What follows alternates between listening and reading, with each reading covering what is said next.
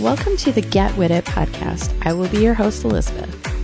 This podcast will focus on the decline of women in technology and how our grassroots organization works with the community to foster relationships and reducing the gap of women in tech. We will be talking with both men and women on how to continue to move the needle forward on those relationships. For more information, please check us out at getwithit.org.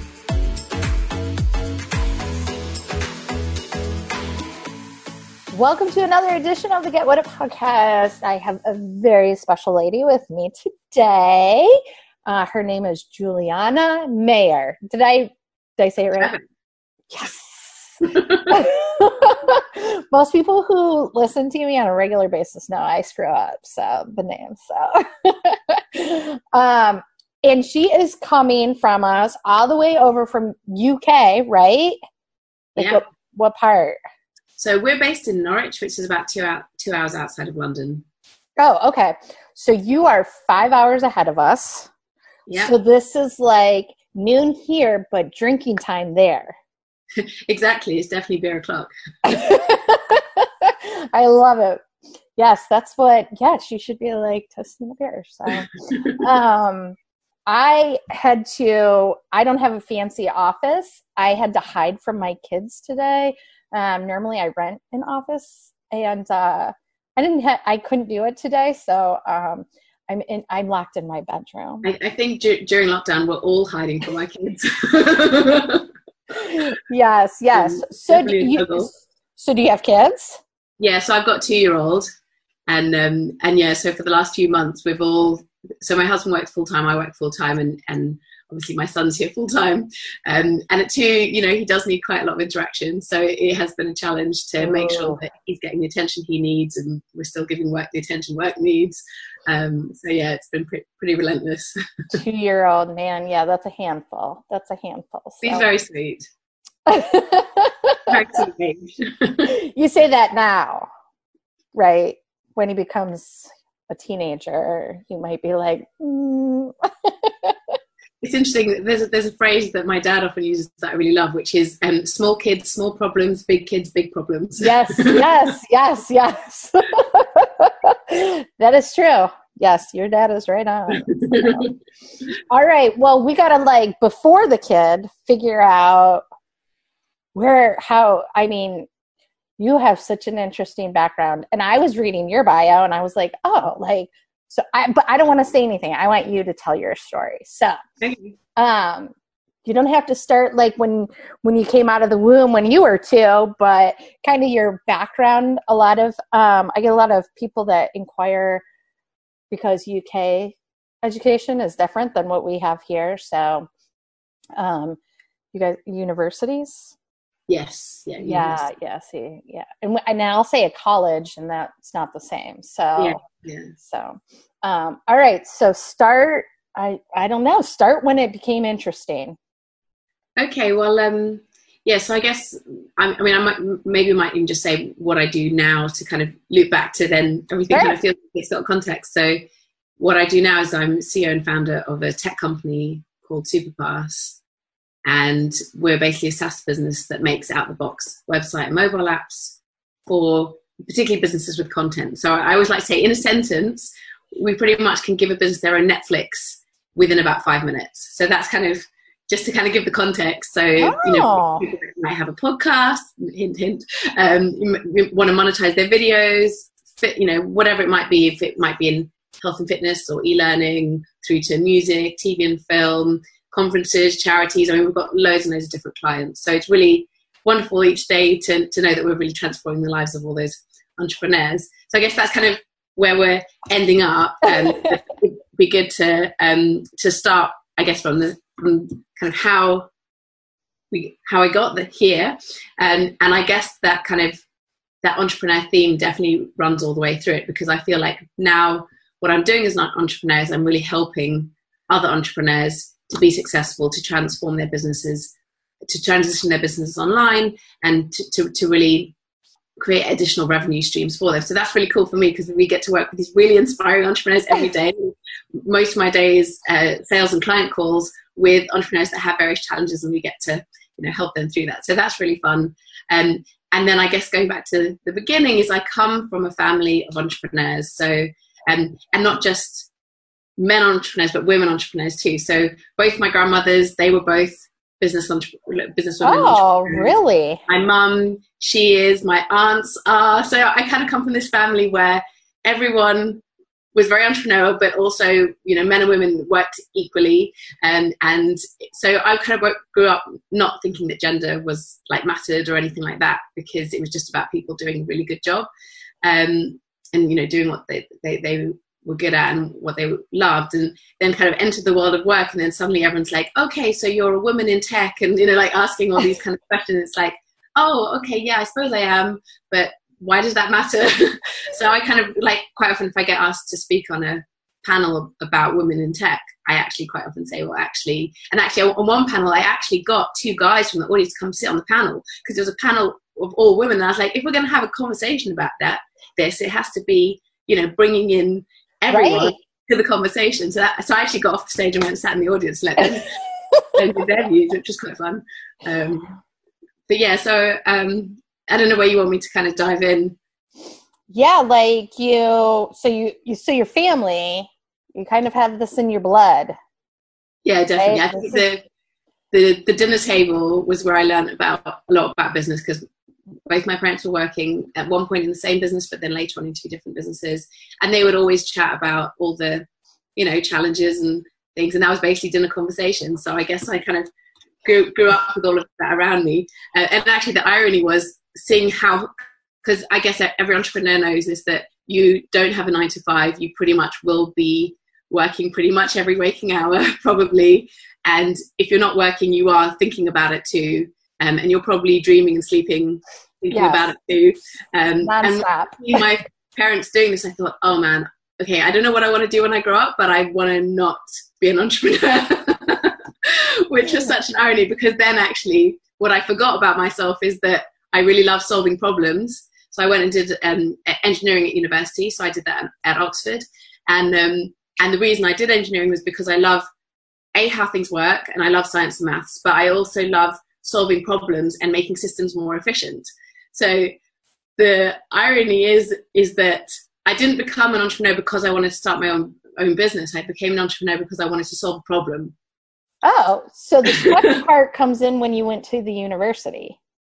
So sorry, I missed that the tech part like the technical part? You did that when you went to the university? Yeah so um so my degree although it was engineering it wasn't actually software. It was actually the the, the course at oxford it's general so we did civil engineering mechanical engineering chemical engineering like we we did it's a really intense course. You did it all? Yeah it's really it was really intense. Um we did do a little bit of software but like you know really only a small amount. And um and yeah, so I didn't really do kind of software tech until later, but I've always been really into tech and computers and you know apps and how things work. And like when I was in a band when we were 16, we recorded our own. We we were in the news and stuff as like a DIY, one of the first DIY bands when you know before kind of a lot of the like now it's really easy to record an album, but okay, we wait. were doing like time out there a band yeah, that, that's kind of where I started. so you're a singer? Yeah, yeah. So that's well, it's kind See, of. See, this is like the interesting part. Like you were just gonna kind of like breeze through that, but it depends if you want us to be here all night or not. How much of the story do you want? so you're in a band in in as a teenager. Yeah, yeah. So we kind of it was it was actually like a mini business. So there were four of us, and um, yeah, so this was when I was 16, and we were in a, a DIY band where we recorded the whole album ourselves on before the technology kind of made it really commonplace to do that. Um, and we did everything ourselves. So we built, you know, had a website in the days when like having little menu items that jumped around was pretty, like that was pretty high tech. Uh, you know, this is back in the 90s, just to to kind of give the context it's the kind of the end of the 90s but but still the 90s um, and we you know we released the album ourselves we ended up going on um, so for those that don't know uk uh, television channel 4 is one of the four main TV channels. Back then, I mean, it shows it was like terrestrial where you didn't have satellite. so there were like four main TV channels. So we were on a program on Channel 4 and we did all this various stuff and we kind of featured in the news as a DIY band, but we were really doing it all ourselves. Um, and, and yeah, we had hoodies and t-shirts and loads of merch. Um, I mean, we, we basically, you know, we, we actually took, before I went to university, we took a year between school and university that a lot of that was actually paid for by, you know, the money we made with the band because we just, I don't know, it was kind of, kind of cool, but we never really kind of took it further than that. But that was really fun. And I learned a lot about running a business through that. And the four of us all had very different skills. So as well as obviously the music side of being the band, we, we did all the business side and, and all of that, but each of us had different areas. Um, and it's cool, you know, the, the, the, the, band's gone on to do different things. So um, one of one of them works for the BBC as a sound production engineer. Another one um, is a still still in music. So she wrote one of One Direction's hits. Oh um, my god! Kieran. Um, and another one, um, he actually isn't kind of in that industry now, but he um, is is an engineer, so he's an environmental engineer. Um, so it's kind of cool how we've all sort of gone up, like we all learn a lot through that that process, and and yeah. So what kind of music? Was it like uh, oh, it was, rock? It was rock. It was rock. Yeah, it was it was kind of rock, but with two female, very like a lot of harmonies. Um, so it was kind of melodic. Um, but yeah, it does feel like another lifetime ago um, and then actually, and then I went to Oxford to do engineering. But then after that, I actually went back into music. So then I did a bunch of solo stuff, started my own record label, really, you know, to release my own music. Um, and through that, did some really random things like um, played at Glastonbury Festival, which is um, for those that don't know, I guess it's probably it's probably one of the most famous festivals in the world. Um, and played at the, uh, UK Houses of Parliament. Um, I know, lots of. Oh, I wrote uh, the um, Olympic um, the Olympic song for the, so Norfolk's an area of, of England, and, and I wrote when the Olympic torch in 2012 did its rounds of the UK. When it came to Norfolk, I wrote the official Olympic song for that county. So when the torch came and was was lit in in, the, the city of Norwich, everyone was singing my song. It was pretty fun. Oh my god, that is so cool and random right yes very random but that's so cool so like do you have like a website like what if people oh. want to go listen to your music now hmm. um well i probably need to do a bit of updating but um yes um i gotta be on YouTube. the link for the show notes there we go itunes iTunes? yeah, there is some stuff on iTunes and Spotify and stuff. Yeah. Oh my god, I'm totally checking it but it's very, it's a very long time ago. The stuff I've I've secretly done since then is, is way better, but it's all going to stay secret for a long time. but that's so I, cool. I basically write music for my son now. So um, so yeah, the, most of the songwriting I've done recently has just been for him.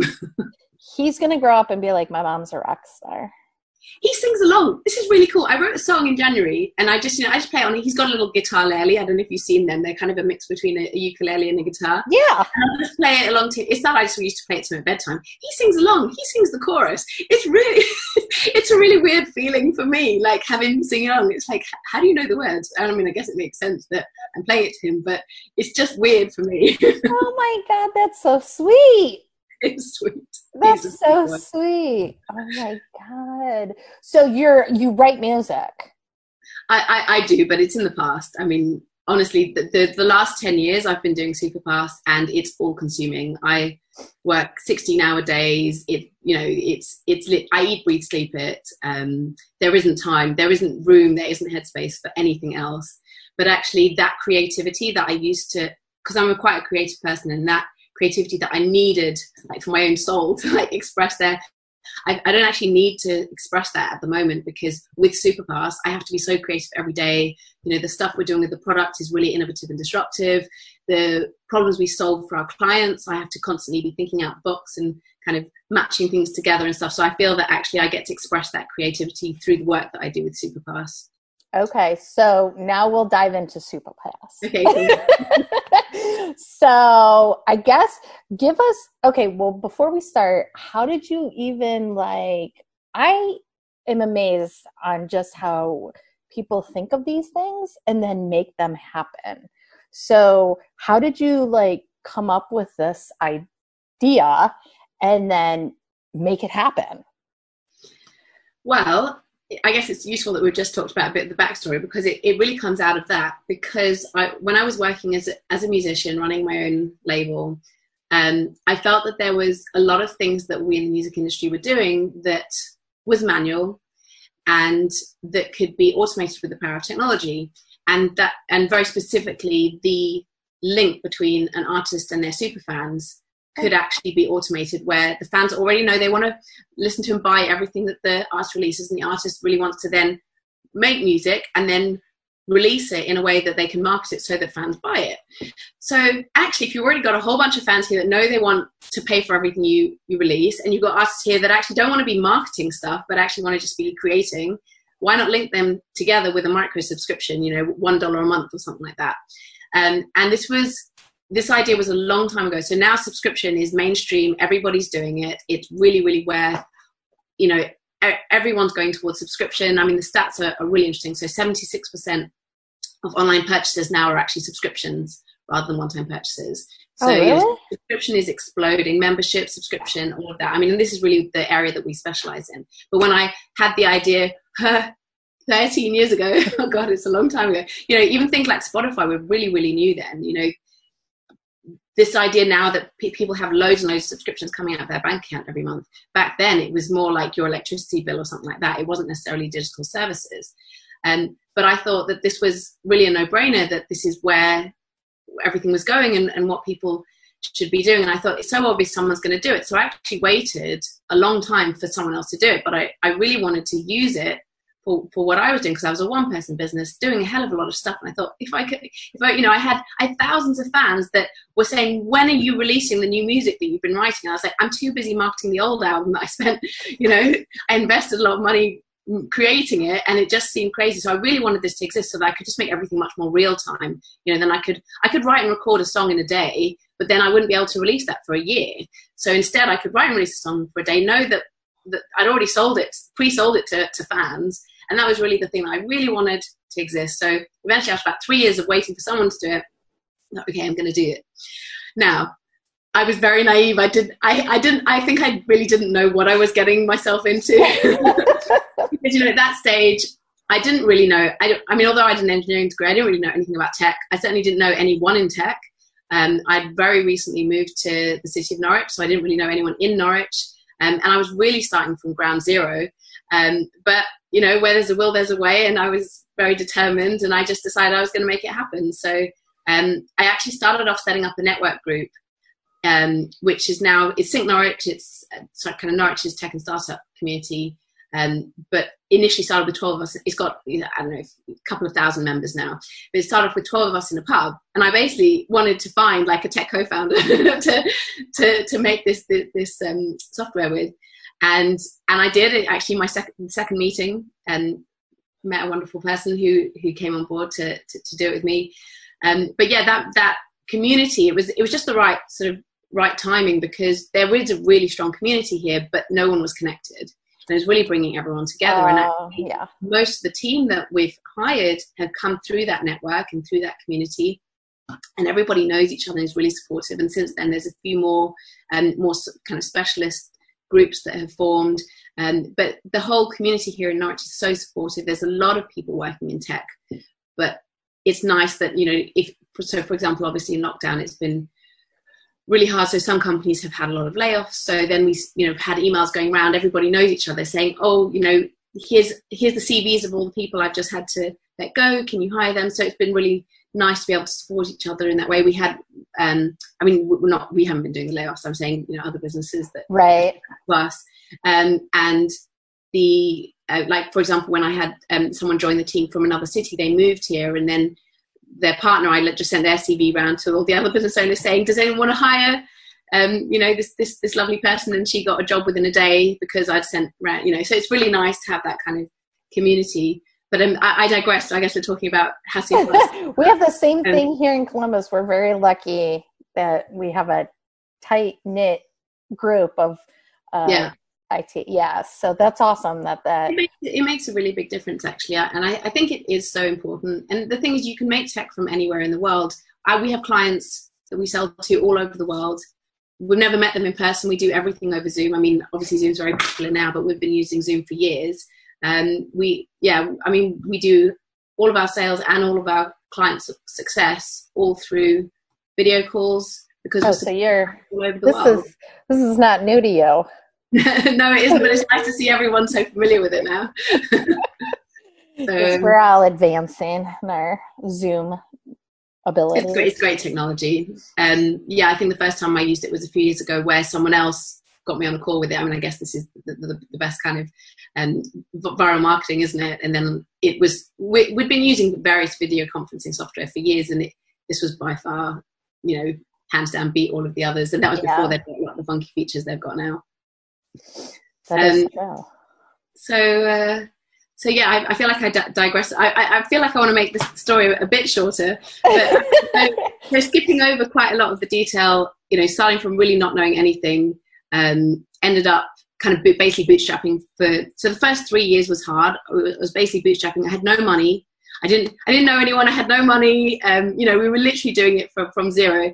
And um, really just went out and just introduced myself to people and built up a network by pretty much going to conferences and going up to whoever it was I wanted to speak to and saying, "Hi, I'm Juliana," and, and it, it, it, actually worked. I mean, you know, I've ended up with a network of some of the top leaders in the world. For a time, we had Jeremy Silver, our chairman, who's one of the top thought leaders in the world in this space. And so he um, was CEO of Sibelius until that sold. So Sibelius is the world's leading composing software, and he grew that, and then that sold to um, Avid. He also was um, chairman of Music Metric that sold to Apple. He's had loads oh. of and that, he's currently CEO of, Di- of, Digital Catapult, which is the UK government's digital program. So he's um, uh, he's amazing, and he was our chairman for for a while. And sadly, he had to leave because he got the job as CEO of Digital Catapult. Um, but we, I mean, we've got this wonderful network of of people that have helped us all along the way. Our current chairman is is Clive Gardner, and he's actually been helping us almost from day one. Um, and he also an incredible background in tech and music and retail. Um, so, so yeah, we're, we're phenomenally lucky to have um, these brilliant people kind of on our advisory board and supporting us um, and just just helping out. Um, and yeah, and, and, that basically came from me literally going up to people saying, "You don't know me, but here I am." no, I and, love it. and yeah, and I, we didn't have any money, so I was just supporting myself by teaching cello in the evenings. I had all these kind of cello students used to come around my house in the evenings, and I'd do all of those, and then in the day be like dress, you know, kind of frantically trying to, you know, build some technology and get some get some people using it. Um, and then after about three years, things kind of changed because then we, we, I mean, we had a beta, we had some really good clients using it, and then we did quite well um, in a South by Southwest startup competition. Um, and then we started being able to raise investment. So we, I mean, the, raising investment anyway. I mean, that's a, probably another story for another time. But um, obviously, raising investment as a start. I mean, at that point, we were music tech. I mean, now we don't do music. Well, we, we don't just do music now. We do lots of other things too. But um, investors in music, I think, is probably even harder to get investment than than most tech startups but we managed to get investment and it was really crazy because um, when we actually managed to raise we had a queue of investors literally queuing up to hand me their business card after we've already raised all the money um, i turned up at an angel event saying actually um, i don't really need to be here today because we've, we've, actually just raised all the money we needed today this morning um, but I'm going to tell you, I'm here anyway. I've traveled all the way to Cambridge. I'm going to tell you about what we're doing. And literally had a queue of angel investors handing me business cards with like you know amounts scrawled on the back of their business card saying make make room for me. Oh my god that, that is was, awesome really and um and yeah and then that kind of changed things because then we could actually hire a team and and grow and that kind of really went into chapter two. I feel like there've been three chapters of Supapass. So chapter one was bootstrapping with literally nothing. Chapter two was we raised some money and we we basically then became the fair trade streaming the fair trade streaming app for music where um, artists could actually earn up to 100% of their revenue from streaming. They could each have their own subscription channel, so the fans that were subscribing to them could each actually know their money was going direct to that artist. So it's a really different model for the music industry, and we worked with quite a, um, a lot of the big um, big music companies with that. Um, but then what started to happen is we actually found that we were getting approached by all sorts of other businesses, like um, in TV and film and um, really just all kinds of places that had content and actually wanted to monetize it. One of our first outside of music was um, a celebrity called Matt Hayes. He's actually um, a, one of the world's top fishing celebrities. So he's got loads of TV series on Discovery Channel and things like that. And he came and said, you know, I have all these DVDs. I need to somehow, you know, people don't buy DVDs anymore. People don't even have DVD players, but this is the only way for my fans to buy my content. The other place that they can watch it is, is, is reruns on Discovery Channel or bootlegs on YouTube where I'm not getting any money for it. Right. So he basically wanted his own mini Netflix, which was then where the fans could pay 20 bucks a year to then access all of his, you know, series and, and back catalogue of films and also fund him to make feature films because obviously the way that funding in broadcasting it's really changed in recent years. Um, and he did, you know, he's got a really, really, I mean, fishing fans who knew are really, really fanatical. So, you know, they really love what he does and he's got a really good rapport with them. So this was a great opportunity really for him to have his own membership and his own Netflix all tied into one. Um, and that really opened up our eyes to, well, we kind of always thought it could be used for other things, but it, it kind of made it more instant. We were like, okay, well, let's do it for him. And that went really well. And then I did a talk at a tech conference where I then had some people saying, I've, I've got this course, I sell into universities, and I really need an app to do that. Um, and that was our first e-learning client. Um, and it's really grown since then. And then we, we really started investing more in that side of the technology. And that's when we then looked at white label. So up till that point, Supapass was a platform with different channels for, you know, each person had um, and this was before Patreon as well. So when Patreon came I was going to say this Patreon. I've heard of Patreon. Yeah. So we were doing this before Patreon, and when they came along, I, I mean, I, I think they've executed really well. I think they're a really great team and a really great product, um, and it was really nice to see that. And then I was kind of like, oh, okay, well, we don't have to do this bit because actually Patreon were doing now doing that really well. And the opportunity then really was in actually white labeling it because actually that's what a lot of the bigger celebrities and brands actually wanted was they yes they want to be able to monetize their content and have their own subscription but they really want to do it on their own website and in their own app and we, there was a way for us to quite easily um, do that with our technology so that's really where we went next and that's really what the product is now so basically out you know as i said at the, at the start kind of within five minutes you can have your own netflix or spotify or you know if you're a podcaster or whatever it is if you've got audio video or, and even articles or blogs you can have all your content together.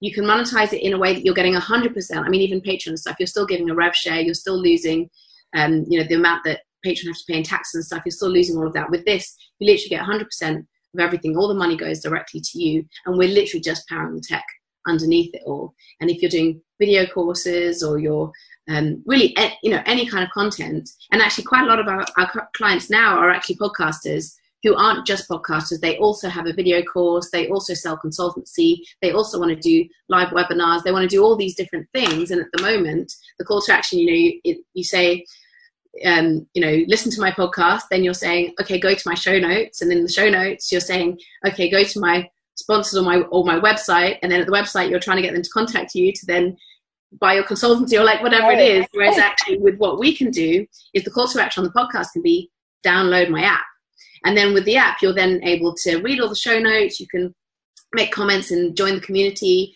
For a lot of podcasters, they are being supported on Patreon, but instead of it being fragmented, you can actually then say, okay, well, in the app, you can support me, but then you know you're getting 100%, not the you know losing the cut. Um, and everything's directly there. And then you've also got your videos. If you are doing a podcast where actually you've got videos too you can have that there. Or if you're then wanting to offer some ad free podcasts or some exclusive episodes or you know whatever it is it can all be done within our tech so that everything's in one place do people like put um, ads like so because the what uh, clients get when they use our us for their website and app is that they're really offering their customers a premium service where I mean, you, they. I mean, some do not use the the paywall, so they'll actually just use it as an email gateway to collect email addresses, or or even just as a, a shop window for, as their website for their content.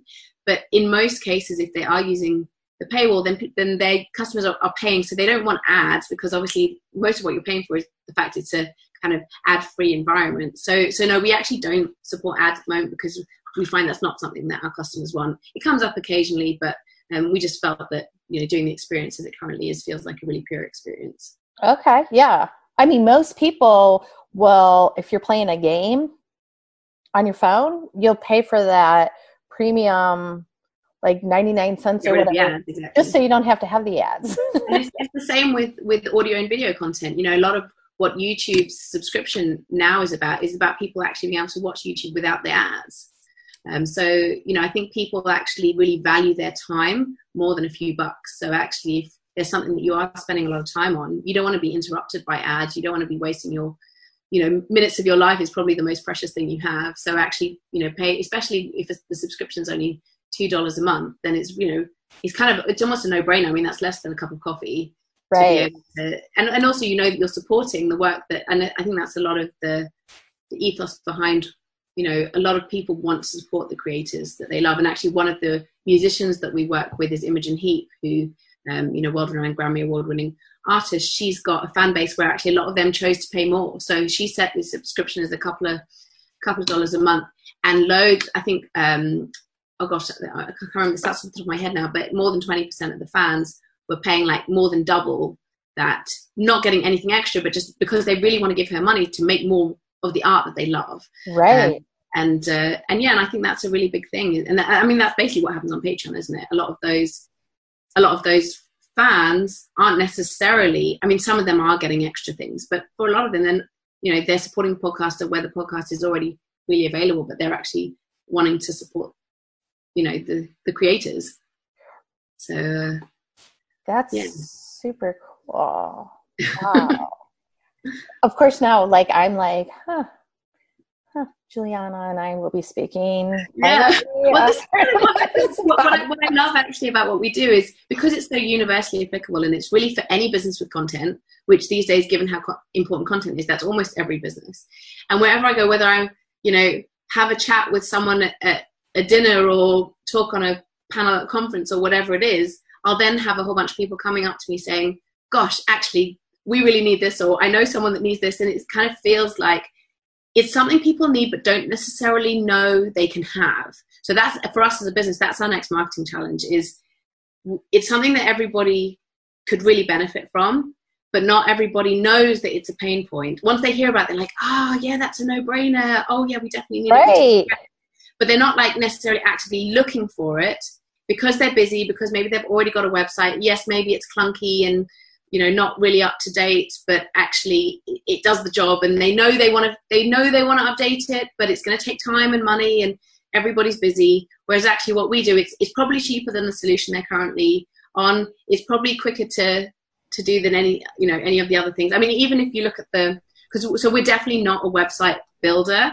Um, you know, if you look at Wix and WordPress and stuff like that, um, people can use us instead of that. But we're not like that in that you can't come there and customize everything. And I mean, you know, we're not trying to do everything and be everything.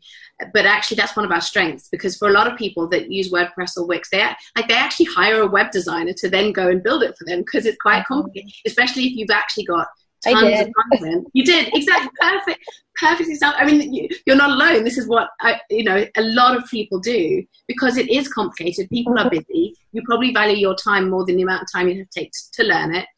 And and actually, what we offer is that the website part of what we do is so out the box. It's like, for example, with Facebook, you can't like choose how the layout is on the page. So we're the same, the same, you know, it's a framework, but you can obviously customize color and all your images and your branding, and so you can really still make it look and feel like yours. But you're not having to worry about.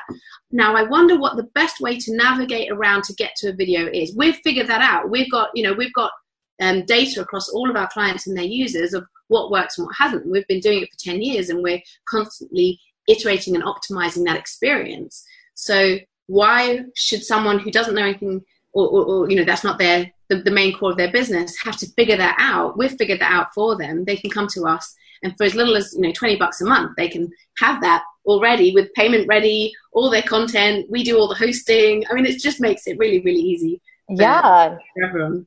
I will tell you yes i um upwork do you know upwork Yes, I, yeah. Yep. I went to Upwork and I was like, this is not my forte who can help me and yeah great we use upwork actually it's, it's a really great way to get to get experts to do stuff and and and you know quite an affordable way to do it as well um, yeah. but yeah if if you'd known about us, you could have come to us. We and within a week, you could have had not only your own beautiful website, but you could have had your own mobile apps in in the Apple and, and Google Play Store.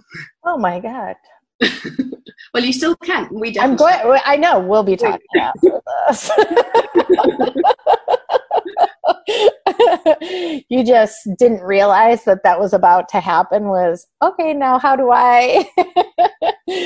Fine with me. I mean, this is it, it's funny actually because um, we we get all kinds of uh, inbound leads coming in from very different market verticals. Um, and I really love those. Com- and you know what I said about earlier about the creativity not being missing from life because I love those conversations because almost every client call or, or, sales call that I have, their businesses have different problems, but there's so many common themes. So even if someone, you know, you've got a client over here that's in e-learning and you've got another one over here that's in fitness and another one over here running a charity, actually a lot of the challenges that they have are the same challenges. And especially around digital and content and how to drive a subscription and how to monetize it and all of those things. Actually, there's so so much commonality. And we see that every day and we see what works for people and what doesn't. And also I think the other thing, and this this often comes out as, as advice in those calls, is the other thing people often try to do is they think they need something to be perfect. They think that they can't, for example, let's take a course. It's, a, it's, it's an easy example. If someone wants to make an online course, they think they need to make all of the course up front, make it perfect before they ever even sell to one person. But actually, quite a lot of the time, if you kind of, the best way to, to, to, to make something and improve something is actually to get real feedback from real customers. So actually you can, there's those things, you can pre-sell the course before you've even made it. You can make the first module, get people learning that, and then through the feedback of that, then make the other modules. Like there's so many different stuff. For a lot of people, you can even just, you can even do something like this. Like we're, we're sat here on a Zoom call.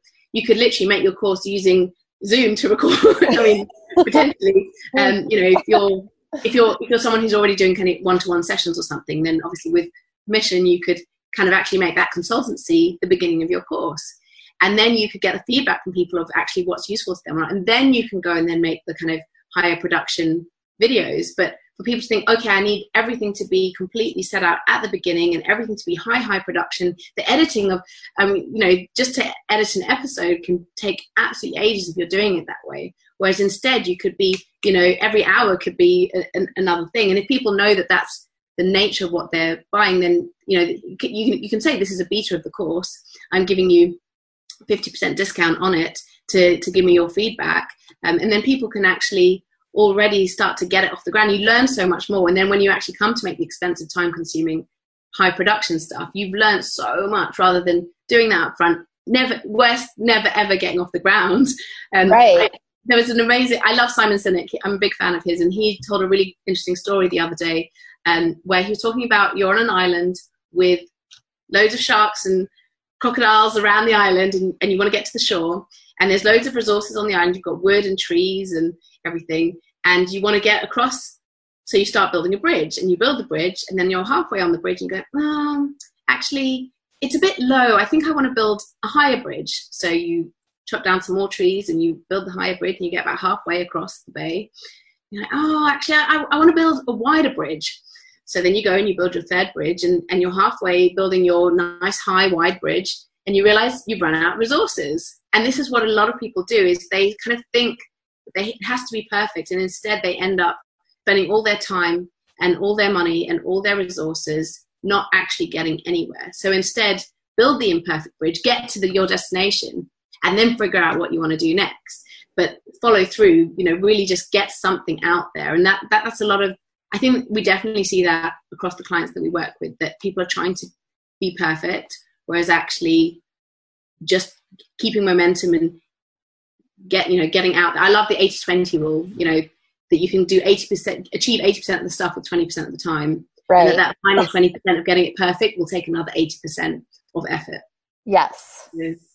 That's very good advice because that's true. A lot of people they give up on it because it's not perfect and they think it has to be. It's tempting. You know, I, I, by nature I'm a perfectionist and I actually had to really, really learn not to do that. And I, I, I actually think the early days of Supapass, when I, when I was bootstrapping pretty much on my own for three years, trying to do everything, I had to learn the 80 20 rule because, you know, I, I, I was literally wearing, I was doing six people's jobs. I was wearing so many different hats and I couldn't do any of it properly. But by just, you know, a certain amount is, is good enough, that then meant that we've now got to where we are now. Um, but it was it was something I had to learn. It was actually something I had, and I still sometimes have to do it. Like there's some things you do still need to be perfect. Like you know, if you're filling out a tax return or something, obviously you really need to make sure it's right. But you know, if you're I don't know writing writing a blog post or something, you know, it gets to a certain point where you could keep editing it forever, but actually just getting out there and writing the next one is probably more important. Right. Yes, definitely. So, what? Okay, so you're so busy all day long. yes, yes. Do you? I mean, like, come on, you got to have some fun. Um. well, my my son is is a lot of fun. Um, I think. I mean, you know, particularly now that we've been in lockdown for a few months, um, it's just really challenging at home. You know, we're doing full time work, full time childcare. There, there really isn't a lot of time for for anything else. Um, but I love being outside. I love the outdoors. I, you know, I think that's really, really important. So um, I definitely try and get in some fresh air and exercise a few times a week, um, and try and make the rest of the team do it too. Um, you know, I'm always like, "Have you been outside yet today? no, it's beautiful, sunny. You can work later. Do just go outside right now." so I think you know that work-life balance is really, really important for everyone else. I'm not too good at it. Um, um, what fun things? I, I, I joined the D and D group recently. That was quite. That's been quite fun. The what? Uh, sorry, Dungeons and Dragons. oh. In lockdown, you can't, literally can't go anywhere, see anyone. So we're we're doing it on Zoom, and it's quite fun. It's once a week, um, with actually with um, some uh, the local developer community. Oh, so that's fun. It's been really fun, actually. So, have you been has have your industry been hit at all with this whole COVID craziness? I, I think realistically every industry has been hit. I mean, we've certainly seen it with businesses we know that have had, you know, big big job cuts and things like that. Um, for us, what's happened actually is we've been busier than ever because actually a lot of businesses are trying to transition online. So, for example, you know, a gym instructor who used to do all, um, like a yoga instructor who used to do all their classes face to face. Now suddenly they're having to do it on Zoom, but actually managing how they get the Zoom links out to everyone is a bunch of emails. Maybe people want to watch back the recording afterwards. That's a bunch more emails and weird links and downloads.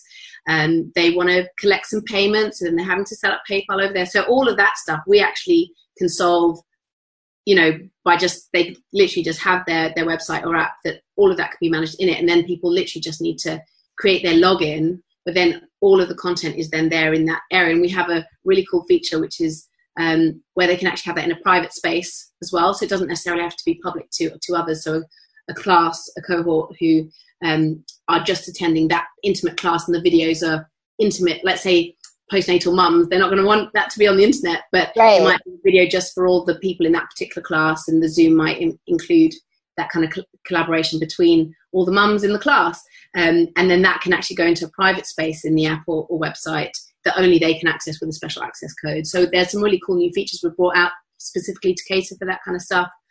Um, and yeah, so we've just been busier than ever because we've got all those kind of business, physical business trying to transition online. Then we've got um, clients, existing clients actually wanting to use it much more than ever before because suddenly all these other activities they were doing in their business that were distraction in the physical world that they now can't do. So now they're like, oh, right, I really need to do more with this. So we've seen that. And so some of our clients are doing a lot of deals. So, um, for example, a fitness client has been doing a lot of deals with gyms where all those gym memberships can now have access to all of their streaming content. Oh. So we built some extra stuff into the system to enable them to do B2B licensing deals. Um, so yeah, lot, lot, it, we've just been busier than ever, um, which is, I guess, good for us, but obviously bad given the circumstances. Um, but yeah, it's yeah. I think I mean I think everybody's been hit by it in different ways, um, and certainly the emotional uh, context is really really different, and um, you know people are going through all kinds of different hardships. Yeah, it's been yes up and down roller coaster. Um, Absolutely. Yeah. I've said to multiple people, like, we're like overly tired children right now. yeah. There's definitely a tiredness that comes with this, whether it's the low lying stress and worry or something about not actually, you know, interacting anywhere other than on a screen. There's all kinds of reasons. Right. Um, and of course, there's, you know, I mean, I, I, I, I had a friend who died um, of COVID. She was only 35. She didn't know she had underlying health conditions. Um, you know, and, and I know lots of people that are going through all that kind of stuff. So of course, we're all dealing with that. And the other thing that's definitely, uh, you know, happening at the moment is normally in life, people go through hard times and, and grief and different things, and they have a network of people that they can turn to support them, family, friends. Um, but at the moment, everyone is going through that. Everyone's going through their own stress. So you turn to your support network, but everyone is stressed. everyone emotionally overloaded. Um, so actually, that kind of adds to it as well. It does. It definitely does. So. Yeah. Well, are you guys still locked down or can you go out? So we're technically lockdown easing, which means that a lot of things are opening up, oh. but with social distancing. Okay. The so message is still kind of if you can work from home, do. Mm-hmm. Um, as a team, we actually have we've just uh, closed our office uh, uh, for good for the for the moment. So all the team has decided that for the next six to twelve months, we all want to continue to work remotely. When things get safer, we'll still probably meet up, spend Fridays together or something like that. Um, but yeah, actually, we're working really effectively remotely. Um, everyone's really enjoying being able to work from home. Um, we're very tight knit team. We're very collaborative. Um, so, like for example, this morning we had a, a team-wide team where we were actually designing a whole new part of the system. I was a bit ner- we've done we've done a lot of stuff remotely, but I was a bit nervous about that because normally those kind of days they they don't happen that very that often, but they're very very creative and collaborative. And you know, it's the sort of ones where you get out a big whiteboard across the right. whole and everyone scribbles around, and your breakout sessions, and um, and you, there's just really energizing atmosphere. And I kind of thought, oh, how I kind of felt a bit like I was going to meeting a bit with my hands tied behind my back. Like, how can we express, get that same expression out? Um, but actually, it worked brilliantly. I feel like we got all of the same creativity out as we normally do. Everyone felt very included. We have a new member of the team who's literally just joined. This was his first meeting with the team.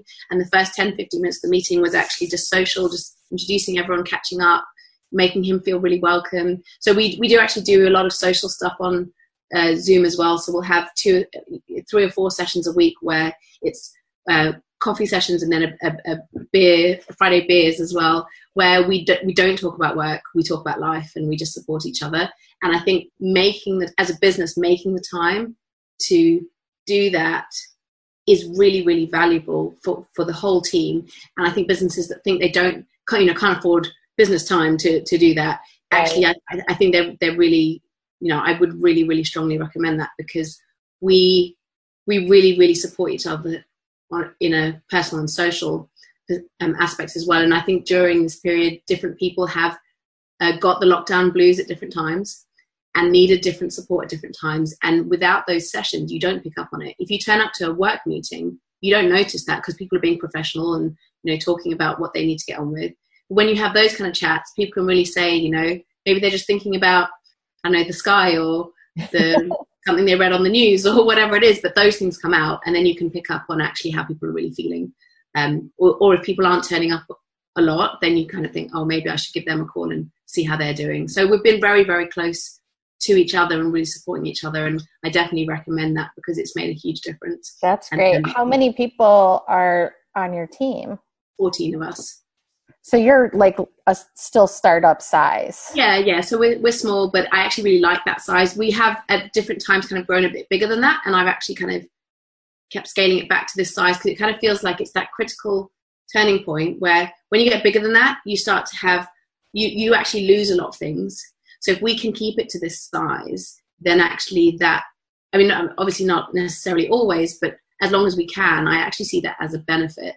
Um, we do a lot of, in, in terms of the sales and things like that, we actually do a lot of our sales with uh, affiliates and resellers and things like that so that we don't actually necessarily need to like suddenly have a, a you know a massive sales team. Our sales team is pretty small but we're managing all of these other kind of people out there that are selling on our behalf because actually our product, what it, how it really works is that it solves a problem that a lot of people are having, but often um, our affiliate stuff are, often have their own clients who have those problems, and then they can actually sell it to them, make make money out of it through something. You know, we've got people that are earning hundreds a month from literally an email intro.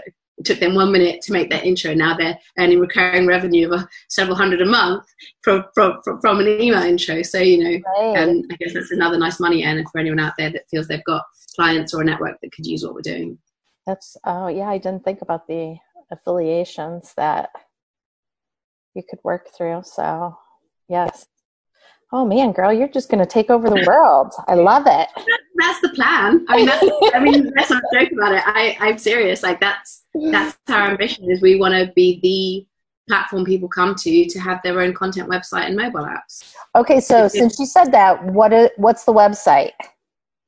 So basically, our product um, is where our clients have a white label website, iOS app, and Android app. So it's theirs. It's on their URL. It's all their own branding. We're we're white label, so we're you know in the background. Nobody knows that that website is a Supapass website. So is and, it supapass.com? Like, how would if anybody wanted to reach out to you? Like, oh, our website. Oh, sorry, yes. so um, yeah, so that's kind of important to share. So um, yeah, it's literally supapass.com, and it's super with an A, so that sometimes um, catches people out. So yes, S U P A P A S S dot com. Um, and it's really easy to sign up there, or if anyone wants to have a call with us, they can just you know request a call. So uh, so yeah, and it's okay. And then within they, a week, someone could have their own mobile apps, and, and they can um, reach out to you. Like I have um, a lot of people that I know that um, do the content, like the courses and that kind of stuff. So I I'm gonna pass that along and be like, you should just do this. yeah, that'd be amazing. Thank you. This would be a lot easier for you. so, but um, all right. So, um, S U P A P A S S dot com. Mm-hmm. Right. Anything else? Like, what else do you want to promote out there? Um. Well, I, I, I guess I'm really focused on that. like, that's it's so it's so all encompassing what, what we do and um, yeah i mean I just, I just feel like particularly at the moment so many businesses are struggling because of the pandemic and so many businesses are trying to figure out you know what's my business going to be doing 12 months from now? And what i would say to businesses out there or anybody listening it doesn't have to be businesses maybe you're just a, a creator not just a creator creators are amazing but you know maybe you're a creator maybe you're running a business or or whatever it is you're doing, if you're not already thinking about subscription, I would say it's something to definitely start paying attention to because it's where everything's going. Um, and it's really, really easy to do these days, um, especially with a platform like ours, but there's lots of other options out there too. Um, and also with content, the, the challenge with content is that people seem to you know, for, for, end users, they're used to using things like Netflix or Spotify or all these things that are beautiful, seamless, intuitive. And then if you're doing your own website for your content, then people will come there. And a lot of the time is then clunky and difficult to navigate around. And end users are really, I guess, really spoiled now with this amazing technology. And what I feel really excited about is that actually we level that playing field. We say, well, why shouldn't you have the same technology that Netflix is offering? And that's really what we're aspiring to be able to give to content makers is to be able to have that experience, that user experience for their customers, but without having to build it from scratch or pay a lot for it or have someone else's brand on there. So it's not, you know, it's not a Facebook group or YouTube channel or even a, a, a Patreon. It's your brand they're coming to your ecosystem. You own the email addresses, you own the data, you get 100% of the revenue. You know, it really is for a lot of our clients, they say it's a game changer for them because it gives them everything they need, but without the, the cost and without the, the complication and the time that they need to invest. So I do feel that I'm really excited because it, I don't think there is anyone else out there quite solving that problem there's lots of peripherals and you know if you're just a podcast or just making courses there are options out there but if you're making multiple types of content, video and audio, and having a blog or articles, there isn't really anyone that's solving that. Right. Definitely. I'm going to be sending Get With It stuff to you now. Excellent. Yeah, yeah, you're welcome. That'd be awesome. so on your next your next episode, you'll say your call to action will be download my new app. Download my new app. Um, but I will say, um, so um, we are having our virtual conference on um, September 29th, 30th, and October 1st. I do a little promoting here. So um, I, I will send over the information and you can blast it because everybody um, we are hoping to get a lot of international. Um, I know it's going to be Eastern Standard Time, but hopefully that. Um, well, I mean, for you, it was kind of after, later afternoon, evening. So yeah, it's, it's a good time to join a conference. We're quite yeah. we're quite often doing conferences on, on the East Coast.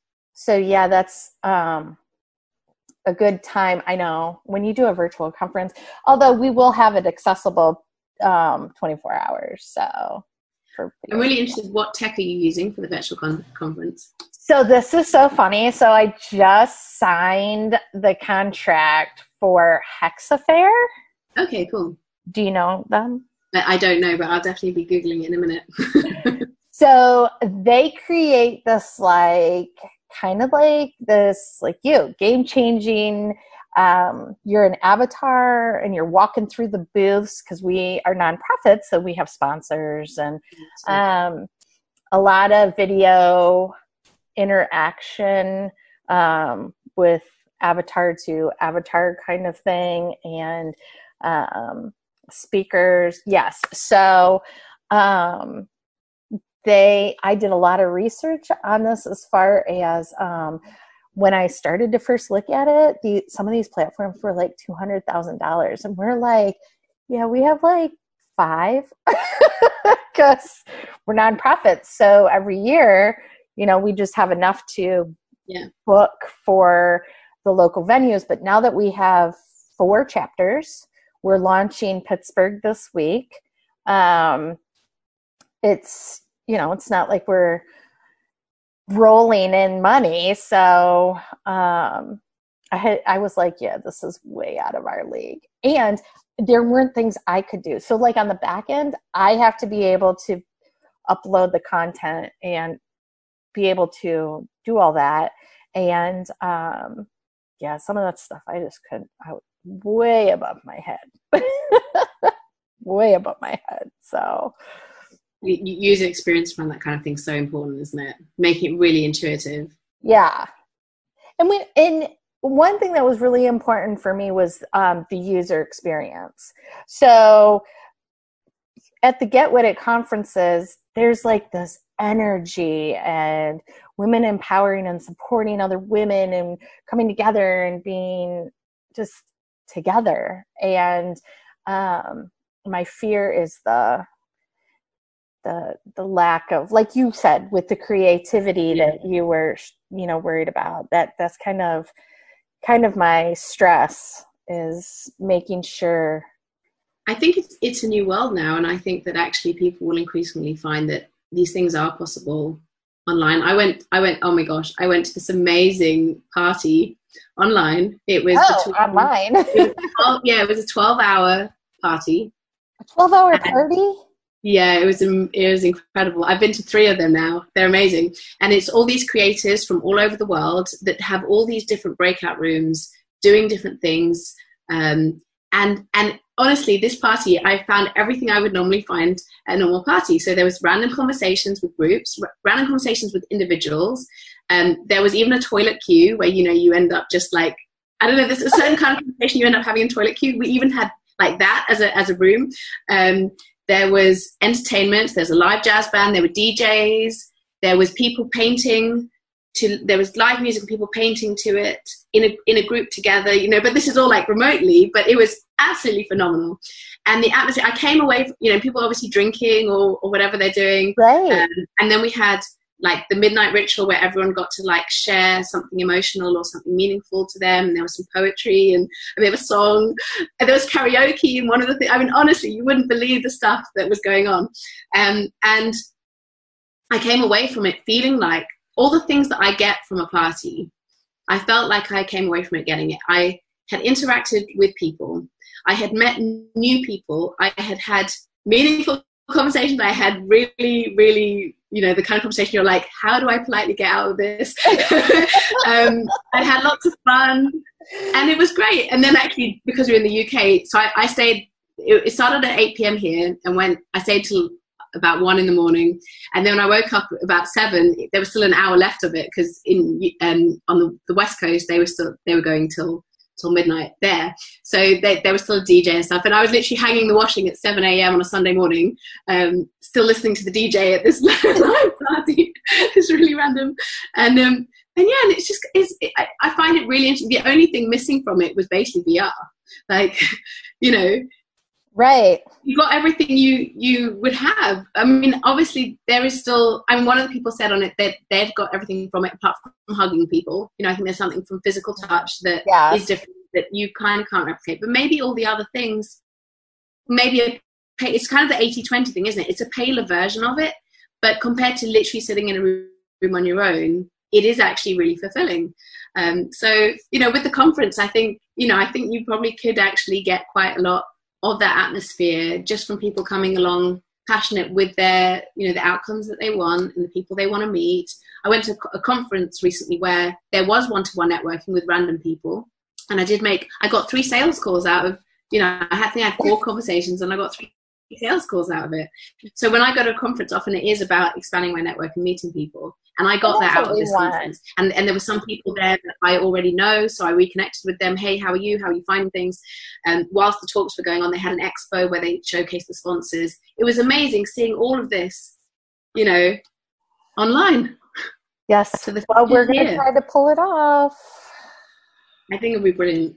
So yes, we're hoping. Um, and then after the event, you could have an app for it where you put all the content after the event for people to come to. They can still continue to comment, and then all. Oh yeah, you and I, we're going to go ahead and talk about it. Yeah, yeah. I mean, we, that's, that's we provide for conferences. is, is you know, so so the, the conference stuff we typically provide is not for the actual conference day, but it's for what the conference does all the rest of the year round, where they're really because because the thing is with conferences typically you spend so much time building up all that work towards one day right. and then the rest of the year it's like zero. Whereas actually what we can do is we can help you to create that energy and community all the year round. You continuing for that content to actually keep living as well um, and in some cases also create a revenue stream all the year round. So yeah we do quarterly events and um, i think sometimes after the conference it's like this like yeah yeah yeah yeah and then kind of like a and we have to rebuild that excitement all over again every year. Yeah, yeah. so um yeah. plus app for the i need to get with it app. Yeah yeah exactly. And you can have and the thing is you can have it all together. You can have the podcast in there and you can have the conferencing and all of these can be different products within the same app. So if you've got a user that is only interested in this one area over here, they could just be involved with that. But if you want to then upsell the other bits to them, they're in the app, they're getting the push notifications, you're constantly in, you know, in their mind, reminding them that you're there. And so it's a great way to, to actually have a funnel to the other parts of your business as well. Yeah, that definitely, definitely. Okay, well, we'll be talking about Get With It. Right, done. okay, well, I mean, I don't. I could talk to you for hours. I know. I, I hope that we can talk again soon because this has been really fun. this has. I could talk to you for hours, but you're really busy, and I am always aware of people's time because Absolutely. I don't want to take up too much of your time. But what if we hook up again? Yeah, sounds good. Let's do yeah? it. Okay, great. And I'm going to send you over my Get With It stuff. Perfect. do it. And, Let's just get you set up. yep. And then we'll just get all set up, and then I'll be like, look at this. So, um, perfect. Okay. Well, S U P A P S U P A P A S S dot com, correct? and um, Juliana and small team, so it sounds like you'll get you'll get a quick response and all your questions will be answered. Yeah, we we, we do a lot with it with it. We do a lot with a little. A lot with a little. I love it. Perfect. well, enjoy your evening. It's like now six o'clock there, right? Yes, it is. Indeed. Yes. So you probably have to feed that kid. I am indeed going to do that next. and, and, then I'm going to write some board papers. and then you're and then you're back at it again. Yeah, exactly. So, well, I thank you for taking the time to talk to well, me. Thank you so much for having me. It's been an absolute pleasure. It has. I will um, connect back up with you. One about the Get With It app, and two about um, connecting again. So, Brilliant. Wonderful. Well, thank you so much. Thank you. You have a good evening there in Norwich. See you soon. Bye. Thanks. Bye.